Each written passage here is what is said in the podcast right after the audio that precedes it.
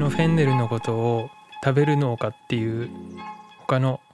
ポッドキャスト番組で取り上げてもらいました。食べる農家結構今までなかったなっていうありそうでなかったポッドキャストで、えー、まあ農系ポッドキャストなんですけど食いしん坊系ポッドキャストですね。なんか農系ポッドキャストってうんこの話はしてるけど食べる方の話って意外とあんまりやってなかったなっていうのをこれ聞いて気づいて、えー、やってることはいろんな農家さんから食材を取り寄せて食べてその感想を、えー、言ってるっていう、えー、そういう番組でなかなか新鮮で面白いです。まあそこでうちのフェンネルを取り上げてもらってフェンネルお好きだったみたいでうちのフェンネルをまお送りして食べてもらいましたまあ内容はそちらに、えーま、お任せするので、まあ、聞いてみてください。とフェンネルについてなんですけどこれ結構これから来る野菜なんじゃないかなと思ってて小松大農園でもプッシュしまくってる野菜です。平成のまあ終わりになりますけどすごいググッと伸びたパクチーみたいなあのポジション狙えるんじゃないかなと思ってて。あと番組の中の方で小松大農園のことも結構紹介してもらっててそういえばうちのオーガニックデモクラシーの方全然自分の紹介してないなってのを思い出してちょっとやってみますね。個人宅配用の簡単なパンフレットを入れてたんですよ。パンフレットっていうか軽いプリント1枚、えー、うちの特徴を書いてます。紹介してもらって改めて聞くとあこれ結構いいこと書いてるなと思ってちょっと紹介してみますね。小松大農園の野菜の特徴はまず旬であること。1年のうちその野菜が最も元気に育つ時期をめがけて種まきしています。そのため出荷時期は短いですがそれぞれの野菜の特徴を最大限引き出した味も香りも濃い野菜に仕上がります。だから癖のない野菜ではなく癖のある野菜。もしかすると野菜を使い慣れていない方には少々使いづらいと感じることもあるかもしれません。まあこんな風に文章を書いてました。要点2つあってまず1個目が旬しか出さないこと。旬の時期にしか要するに生産してないんですよ。これって多品目栽培の強みなんじゃないかなと思ってて。単一の品目専門にやってると当然出荷期間は長くなります。だけど長い期間に味って絶対に変化していくはずなんですよ。一番美味しい時期があってまあ実はあんまり味が乗ってないような時期。まあそうじゃなくてベストな時期だけを狙って作れるのがうちら多品目栽培の強み。もう一個味に関して書いてて癖のある野菜っていう表現を自分してますね。なんか世の中って結構癖のない食べやすい野菜が多すぎるんじゃないかなと思ってて。野菜に限らずですよね。食材食べ物全般癖のない食べやすいもの。そんなもんが溢れてるなと思ってて。でそうじゃなくてうちが求めてるのは表現しようと思ってるのは特徴が強くてまあ癖のある野菜。そういうのもあっていいんじゃないかなと思ってあえてそっちを狙ってやってます。これ味のことを言うとどっちが美味しいのって思われるかもしれないんですけど結局それはまあ求めてる人それぞれで実際の売り場で言うと癖のない食材の方が求められてますよね。そっちの方が売れてるんだから実際に。一般的な売り場で言うと単純な味。例えばもう甘いとかすごい分かりやすいもの。美味しいって言ったらなんか甘いみたいな表現がよくされてて。癖がないとか甘い以外の美味しさ表現ももっと世の中にあっていいんじゃないかなって思ってるんですよね。すごい大きな話になっていくと食文化自体が薄まってるんじゃないかなって思ってます。癖のない食材が好まれて味に対する表現のチャレンジが減ってるような気がしてます。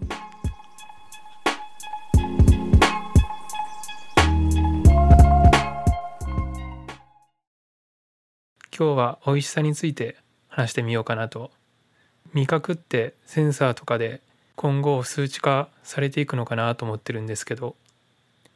どうも究極の美味しさってセンサーとかで測れるものだけじゃ表現できないんじゃないかなっていつも感じててそういったセンサーとか神経とかで現状を測れないような領域そういう尺度も含めて考えないと究極の美味しさってたどり着けないんじゃないかなっていう考え方してます。と前提としてなんですけど世の中にあふれてる代替のものって美味しいじゃないですか。まあましてお金出して買うようなもの。お金出して買って美味しくないっていうものって今ほとんどなくてこれはこれですごいことだなと思うんですけど。まあ美味しくないものってほぼなくて出会わないですよね。まあたまに外れはありますけど農産物にしたってまあ加工食品にしたって。でもな大体の場合は明らかに金額に応じて質を落としてる場合がほとんどなほとんどなんじゃないかなと思うんですが逆にめちゃくちゃうまい当たりに出会うこともたまにありますよね。めちゃくちゃうまいものがたまにあるっていうことがミソなんじゃないかなって今日の話進めていこうかなと思ってますそういう普通に美味しいものとめちゃくちゃうまい究極にうまいものの差って何なんでしょうかねって話です今日この話2つぐらいポイントがあるかなと思っててまず1個目が危険への誘惑危ないものへの誘惑。これが結構美味しいものの尺度になるんじゃないかなって。まあ自分の中で結構これ結論に近いんですけど。例えば美味しいものまあこれ個人差があるんでちょっと言い切るのは良くないかもしれないんですけど自分的に美味しいものいくつか挙げてみたらまずまあ発酵食品。まあこれどう考えても上の方に入ってて調味料なんて日本の調味料なんて味噌醤油酒みりんもうその辺も圧倒的にうまいじゃないですか。まああと納豆とかヨーグルトチーズ。単に豆を食べたり牛乳飲んだりするよりもやっぱチーズとかにした方がチーズとか納豆にした方が美味しいですよね。まあ発酵食品嫌いな人もいると思うんでこれは本当個人差あることなんでなかなか言い切れない部分もありますが。でまあ発酵食品ってぶっちゃけ危険な食い物じゃないですか。たまたま発酵になってるからいいけど基本腐ってるのと本質的には変わんなくてたまたま美味しいから発酵って言ってるだけの話で。あとまあ次に熟成肉。鮮度をあえて落としてうまみを見つけた感じじゃないですか。まあそもそも普通の精肉普通に売ってる肉だって家畜を屠殺した後に寝かせてある程度日数を置いて食べるわけでダメになっちゃうのとまだ食べれるのの中間ぐらいの状態で大抵の肉は食べてますね。あとまあ肉と同じように刺身魚にしたってまあこれは日本人しかああいう食べ方しないんかもしれないですけどうちの地域って海も近いんですごい魚が新鮮なんですよ。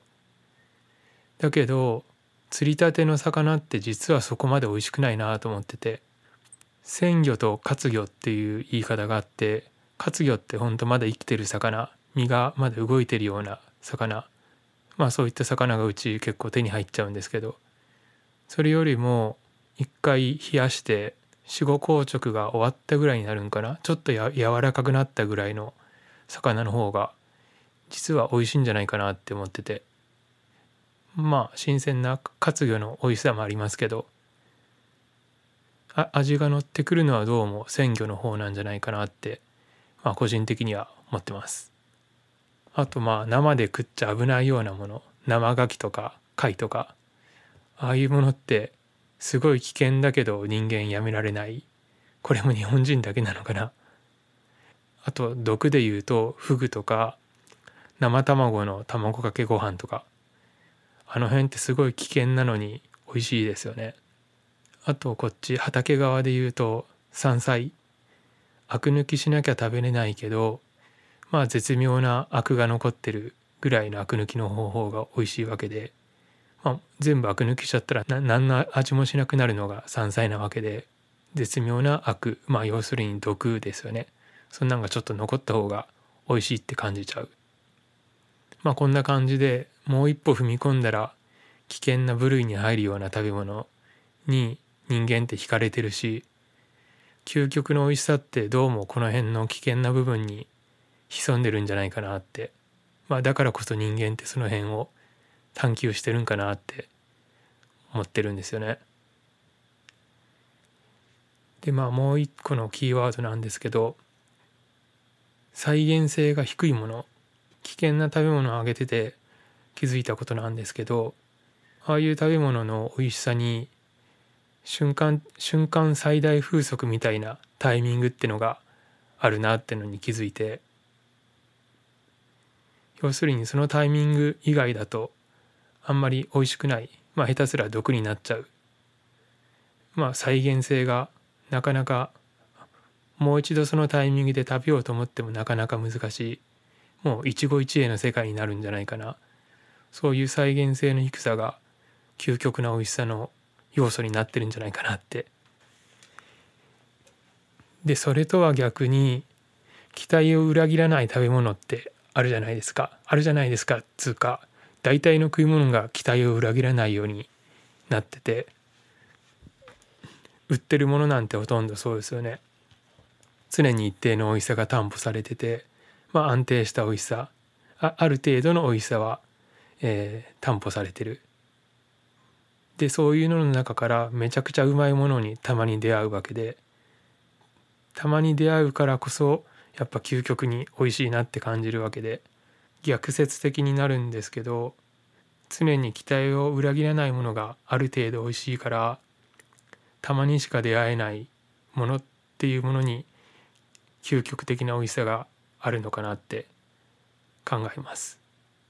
食べ物ってそもそも再現性の低いものだったはずなんですよ。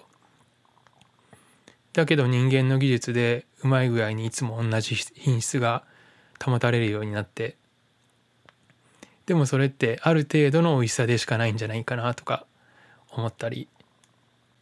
究極に美味しいものを求めようと思ったらそういうものの中から今しかない美味しいものを見つけるしかないんじゃないかなって感じちゃいました。例えば小松大農園の旬ほんとこれ1週間とかそれくらいのタイミングしか美味しい瞬間ってなくてそれを逃したらもう翌年まで来年まで待ってくださいっていうようなこと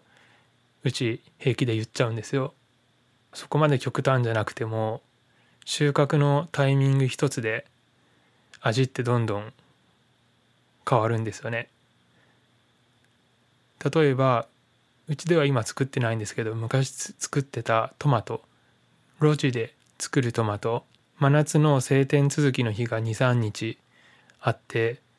その後に取れる真っ赤なトマト。あの美味しさって最高に美味しいんですよね。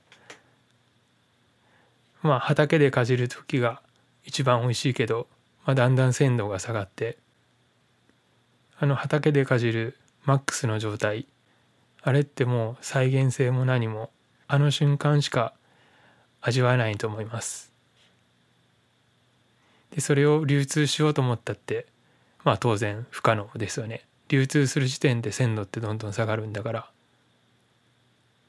残念ながらお客さんにあの体験をさせることはまあ不可能です。危険な食べ物で揚げてった、まあ、発酵とか熟成とか魚の鮮度。ああいったものもほんの一瞬のタイミングを逃したら、えー、もう再現できない、まあ、再現性の低さ。前でも後ろでも無理。そのタイミングで食べてくださいそんなタイミングでちょうど食卓に座ってその対象が出てくるなんてめったにないことなんじゃないでしょうか。まあ、ここで注意して言っておきたいのが新鮮ってのが必ずしも最高じゃないんですよね。特に成果物野菜ってそういうの多くてかぼちゃとか芋類ああいうのって貯蔵しないと美味しくなくて貯蔵すると糖度が上がっていくんですよ。でんぷんが糖に変わっていく、えー、そのための期間を置かないと美味しくなくてまあ新鮮なみずみずしさの美味しさもあるけどやっぱり芋とかかぼちゃってしばらく置いてしなっとなったぐらいが美味しいですね。まあ芋かぼちゃに限らず葉物野菜にしたって実は新鮮な畑でかじるってのはアクがやっぱ強すぎてそれよりかまあ最低でも半日置いたぐらいの野菜が特に美味しいのが冷蔵庫で保存するんじゃなくて常温で保存した野菜朝取ってまあ作業場にしばらく置いといて夕ご飯に夕ご飯に食べるぐらいそれくらいの鮮度感ってなんか一番美味しいんじゃないかなって刃物に限らず思います。まとめづらい話やってやってるんですけどまあ要するに2つの究極の美味しさの尺度があるんじゃないかなっていう僕の論です。まず1つ目が危険への誘惑があるかどうか。2つ目に再現性が低いっていうこと。美味しさっていう絶対的な尺度。まあ神経とかセンサーで測れるような尺度。こういったものって実はあんまり重要じゃなくてその対象の食べ物を食べる受け手側食べ手側に究極の美味しさっていうのが存在してるんじゃないかな。そのためその食べ物と出会うタイミングとかその食べ物が持ってる変な性質危ない危ない性質そういったものに究極の美味しさって宿ってるんじゃないかなって思ってます。あとまあ付け加えときたいのがこの食べ物の受け手側にも大きな要素が存在してるんじゃないかなっていうこと。美味しさってまぐれではあってもいい気がするんですよ。僕が挙げてたような危険とか再現性っていうような絶妙なバランスの上にある食べ物。それを食べる側が判断してどういう精神状態にあるかとか体調だとかその食べる環境味覚って言われるようなもの以外の要素もいろいろ絡まってるはずでこの辺を突き詰めていかないと究極の美味しさには出会え出会えないんかなって思います。自分としてはそんなまぐれに出会えたらその瞬間を大事にしたいしそのまぐれを受け取れるような繊細な体と心を持っていたいなって思います。もう一個これ考えてて気づいたことで健康と美味しさって結構かけ離れてるなって。まあ危険な食べ物当然健康じゃないし下手すらお腹壊しちゃうのにああいうところに美味しさがあるし。まあだけどそういうものを美味しいと感じるためには身も心も健康じゃなければその美味しさって感じ取れないなって思うんですよね。美味しいものは健康であるっていうようなベクトルがあるんじゃなくて実は健康だからこそ美味しいって感じられるんじゃないかなっての。健康でないと健康だからこそ美味しいものが存在するじゃないかなって。まあ逆の発想もした方がいいんじゃないかなっていうのを考えてます。